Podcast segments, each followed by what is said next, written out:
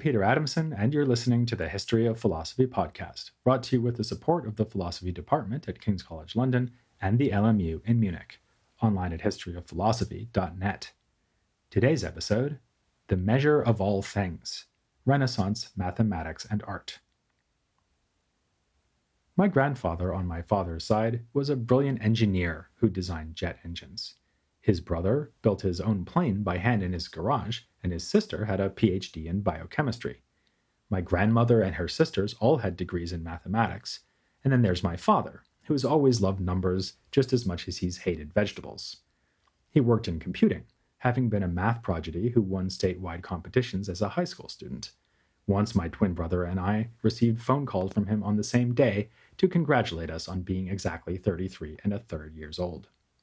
I have an aunt who's a wizard at business administration, and my non existent sister is an expert on imaginary numbers.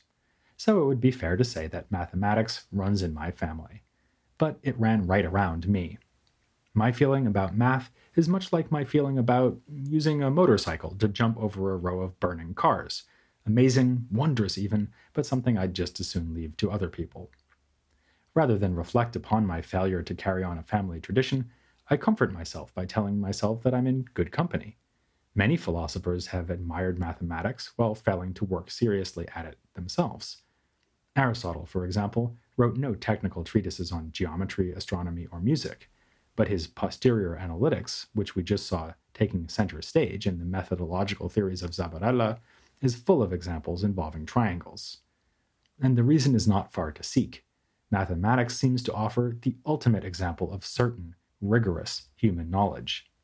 If you ask someone to name something that they are most definitely sure about, they're likely to give an example like 2 plus 2 equals 4. And back in the Renaissance, people felt the same way. The 16th century mathematician Giovanni Battista Benedetti wrote a treatise called On Mathematical Philosophy, which called on Aristotle's authority in proclaiming the absolute certainty of this discipline. And if mathematics is truly philosophical, as suggested by Benedetti's title, then any philosopher worth their salt would have to get far beyond the level of 2 plus 2 equals 4. Nowadays, people tend to think of the humanities as roughly the academic disciplines that don't involve numbers. But the original humanists thought of mathematics as a central part of ancient philosophical wisdom. Or at least some of them did. Leonardo Bruni was not one of them. Sounding not unlike me at the age of 15, he gave the excuse that the subtleties of arithmetic and geometry are not worthy to absorb a cultivated mind. But for the most part, humanists were eager to study manuscripts of Archimedes, Euclid, and other ancient mathematicians. Such works took pride of place in Renaissance libraries. Lorenzo de' Medici, for instance, collected manuscripts of Euclid and Theon of Alexandria, and for the work on mechanics ascribed falsely to Aristotle. Italy was an epicenter for mathematical knowledge in the 15th century, as we can see from the fact that intellectuals from elsewhere in Europe came there to study and get access to texts that were unavailable elsewhere.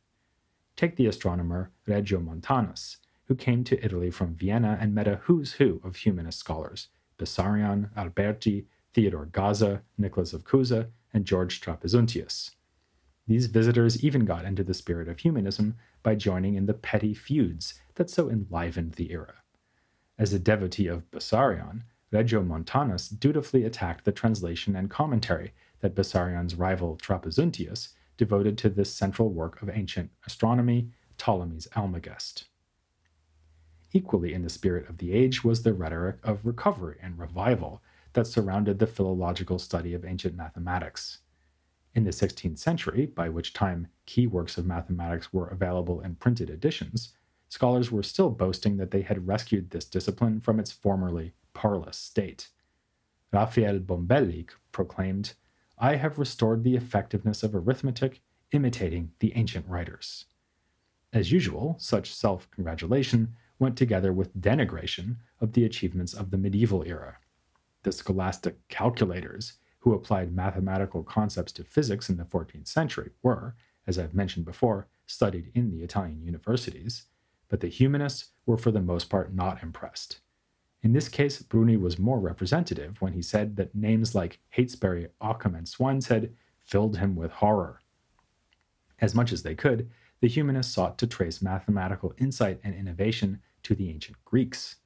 But they had to admit that progress had been made in the medieval period, especially in the Islamic world.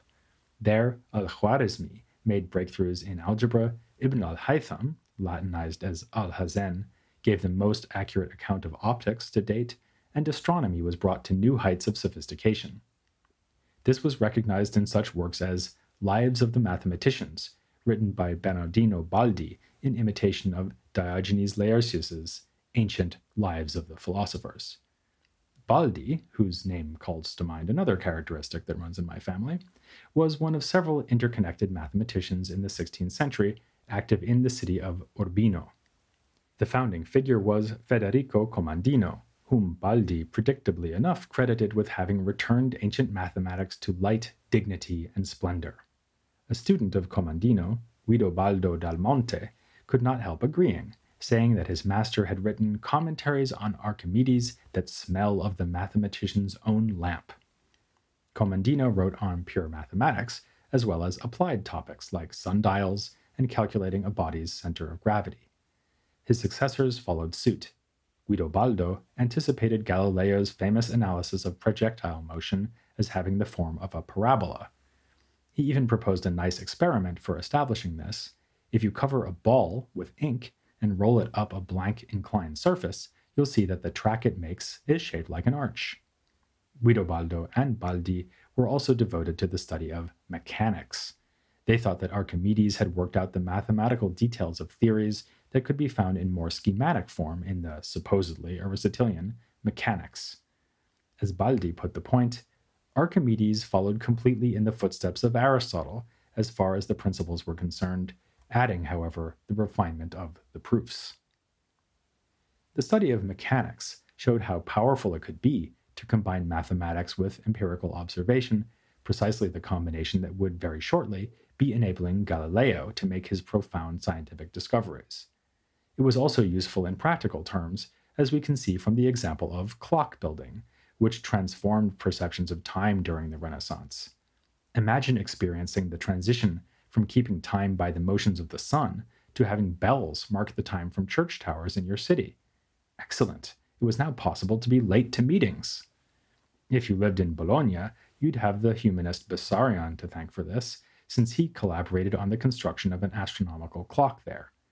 The result was that, as never before, time was money. Already in 1353, Petrarch had spoken of the price of time, and in his writings on household economics, Leon Battista Alberti encouraged his readers to be thrifty with their days and hours. Time is a most precious thing and needs to be spent as efficiently as possible.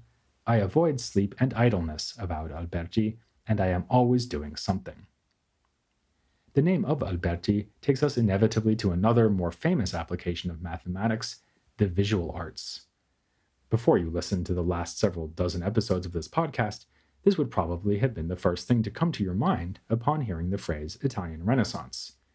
Even if you've never set foot in a museum, you'll have seen images of the sculptures, paintings, and buildings of men like Piero della Francesca, Michelangelo, Da Vinci, Brunelleschi, Botticelli, Raphael, and so on, whether as dorm room posters or refrigerator magnets. And there's quite a lot of mathematics in the background of those images, literally. Take Da Vinci's Last Supper. You probably know what it looks like, more or less, but you may have to call it up on the internet to notice that the details on the walls and ceiling surrounding the apostles and Christ at the table provide a lovely example of single point perspective. Notice that the lines of perspective converge on Christ's head, a use of geometry in art to make a theological point. Perhaps less familiar is the painting called Tribute Money by Masaccio. It shows Christ surrounded by a circle of figures, again literally, in that he is the center of that circle. The arrangement of figures has both spiritual and aesthetic weight, with the 13 apostles clustered tightly around the Savior in a beautifully orchestrated portrayal of physical space. To learn how the effect was achieved, read Alberti. When painting a crowd, he advises, you should put the heads of the figures along the same horizontal line in the painting, but their feet at different lines. This gives the impression that they are the same height, yet standing at different distances from the viewer. It's only one of the many handy tips you can find in Alberti's writings on art, the most important of which are On Painting and On the Art of Building. It's pretty obvious that architecture involves a lot of mathematics, which is one of several reasons I spend my time constructing arguments and not buildings, but perhaps less so with painting. Yet Alberti promises in the preface to his treatise on painting that the first of its three books will be devoted entirely to mathematics, and so it is. He says that the artist should be expert in all the liberal arts, but most especially in geometry, because without an understanding of this discipline, it is impossible to depict space convincingly. In particular, one needs to understand the geometry used in the discipline of optics. Alberti looks back to Euclid by way of Ptolemy and Ibn al Haytham, among others, as he explains that eyesight can be modeled as a pyramid, whose apex is at the eye and whose base is at the visible object. The pyramid is considered to be made up of lines, which stand either for visual rays, extending from the eye to the object, or for rays bouncing off the object and reaching the eye. For the purposes of art, says Alberti, there's no need to decide between these two theories. The extreme rays, which are the outer bounds of the pyramid, allow eyesight to grasp the outline or shape of the object that is seen. So, this is why Alberti is speaking of a pyramid rather than a visual cone, as was often done in treatises on optics. If you're looking at a slice of pizza, the rays are arranged in a pyramid whose base is triangular, not circular. The reason things look smaller when they're further away is that the visual pyramid for a more distant object has a smaller base. Meanwhile, the rays inside the pyramid take on the color of what is seen, like a chameleon. All of this is just Alberti's account of normal vision. In the case of a painting, we have to imagine the surface of the picture as a meeting between the visual pyramid, whose apex is at the eye, and a pyramid of rays coming from the virtual world of the painting, whose apex is the vanishing point of perspective. Without getting into further details, you can see how some fairly serious geometry is going to be involved in getting the painting right. Getting the correct representation involves working out what mathematicians call a section, like conic sections in the case of a cone, or what Alberti calls a certain cut of the pyramid. In the case of a pavement or a wall with square panels, like the one in Da Vinci's Last Supper, you can actually do the geometry with a straight edge. But for more complex forms, Alberti gives another useful tip which is to suspend a diaphanous veil between yourself and the scene to be painted, and mark on the veil where the objects appear on this vertical plane. This can then be used as a pattern for the painting itself. Through such devices, the artist quite literally takes the measure of the subject found in nature. In fact, there's a sense in which the subject of every painting is proportion. This art renders the world in miniature, portrayed on a surface as it seems relative to the human viewer, this, speculates Alberti, may be what the ancient sophist Protagoras meant when he said that man is the measure of all things, that everything we see is measured against our own stature and from our own point of view. Another nice way that Alberti makes the same point is to say that if everything in the universe, including us, were suddenly halved in size, everything would still look the same. We see here yet again the Renaissance fascination with the individual, contrasting the limited perspective of each individual and what we might call the God's eye view, which is from no particular vantage point and would see each thing as it truly is. Along the same lines, if you'll pardon the expression, what we see in the painted image is not pure abstract mathematics, but the use of an abstraction to capture a particular viewing situation. Alberti understood this. In another treatise on painting, he remarked that the points considered by the artist are a sort of mean between a mathematical point and a quantity capable of measurement, perhaps like atoms. It's been observed that the geometrically ordered space of a perspective painting is a staged imitation of what we might see if we were placed squarely before forms all lined up in parallel fashion. Alberti was sufficiently conscious of this artificiality that he went to the trouble of inventing a viewing box that kept the observer at exactly the right distance from the painted image. In the case of architecture, too, he realized that the task was to negotiate between the abstract and the concrete. As Anthony Grafton has written in his intellectual biography of Alberti, on the art of building seeks above all to strike a balance between universal mathematical proportion and local site specific adaptation. Alberti's ideal architect, says Grafton, is a godlike figure who imposes a mathematical order on unruly matter. This attitude was one that Alberti learned from his favorite source, classical antiquity. In particular, he took inspiration from the architectural work of Vitruvius and even divided his own treatise into ten books in imitation of Vitruvius. But there was another more obviously philosophical ancient influence at work, namely Platonism. Alberti frequented Ficino's circle of Platonists in the 1460s and was called a Platonic mathematician by Ficino himself. Coming from him, that was obviously a great compliment. Platonism gave architects a way to think about their application of abstract forms to concrete buildings, as when they designed churches as a half sphere, that is, a dome, over a cube shaped interior.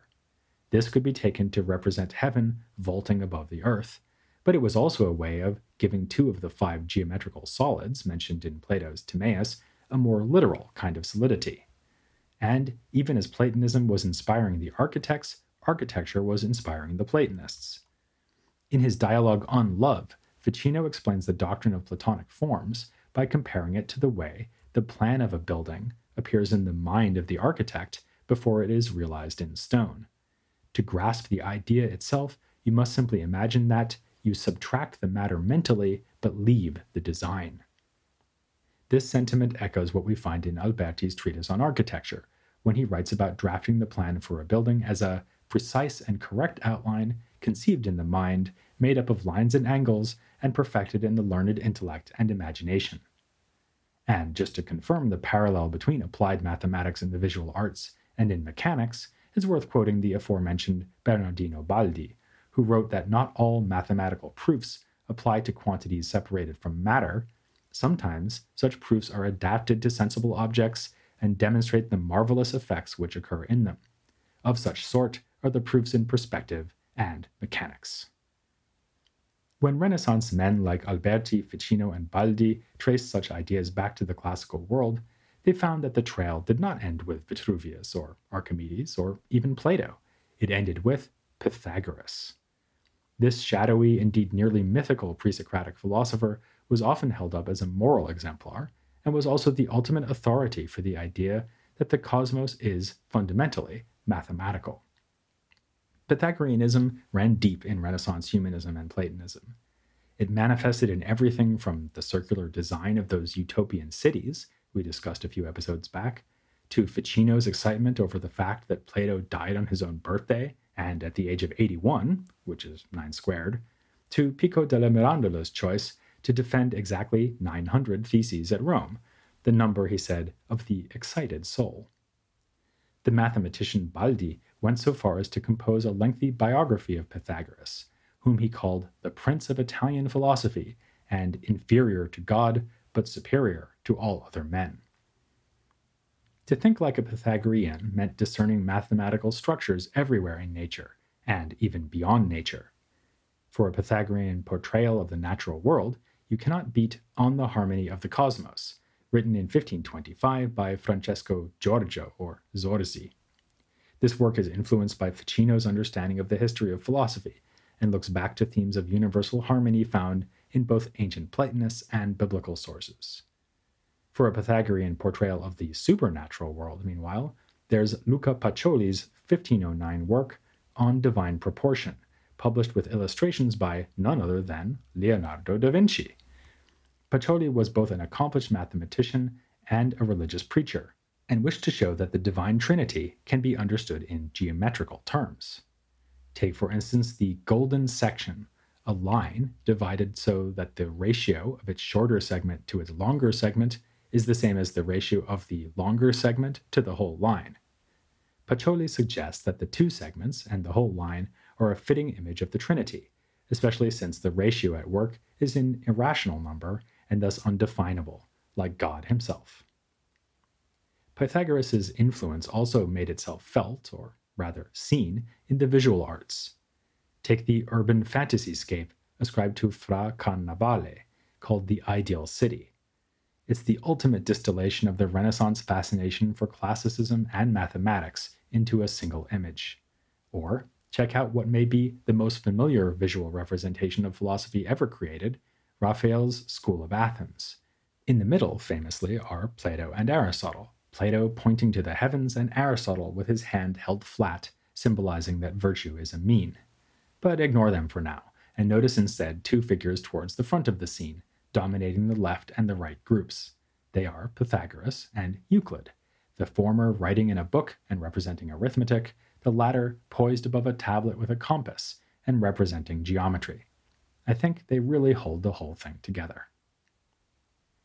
Despite all this enthusiasm for mathematics, and despite the excitement that Pythagoras produced in Philosophical Souls, the discipline did not have the most secure of footings in Renaissance institutions. Commandino complained that mathematics was insufficiently present at the universities, and with some justice. There were some positions for mathematical instruction, but these were not so numerous as those devoted to natural philosophy and medicine. Commandino himself trained originally in medicine, but switched fields when he saw how doctors failed to save the lives of ill family members. Some intellectuals managed to maintain an interest in both fields, or even forge links between medicine and the mathematical arts. Alberti emphasized that a well designed building promotes health, for instance, by giving ample and pleasant spaces for taking walks as exercise. And Ficino called Pythagoras an expert in both medicine and music, in part on the grounds that music can be used therapeutically to maintain and restore health. In a couple of episodes, we'll be turning to the figure who, more than any other Italian Renaissance thinker, made a name for himself in both of these fields, Girolamo Cardano but first I'll be taking a more general look at medicine and philosophy in this period. I hope I can count on you joining me for that, here on The History of Philosophy Without Any Gaps.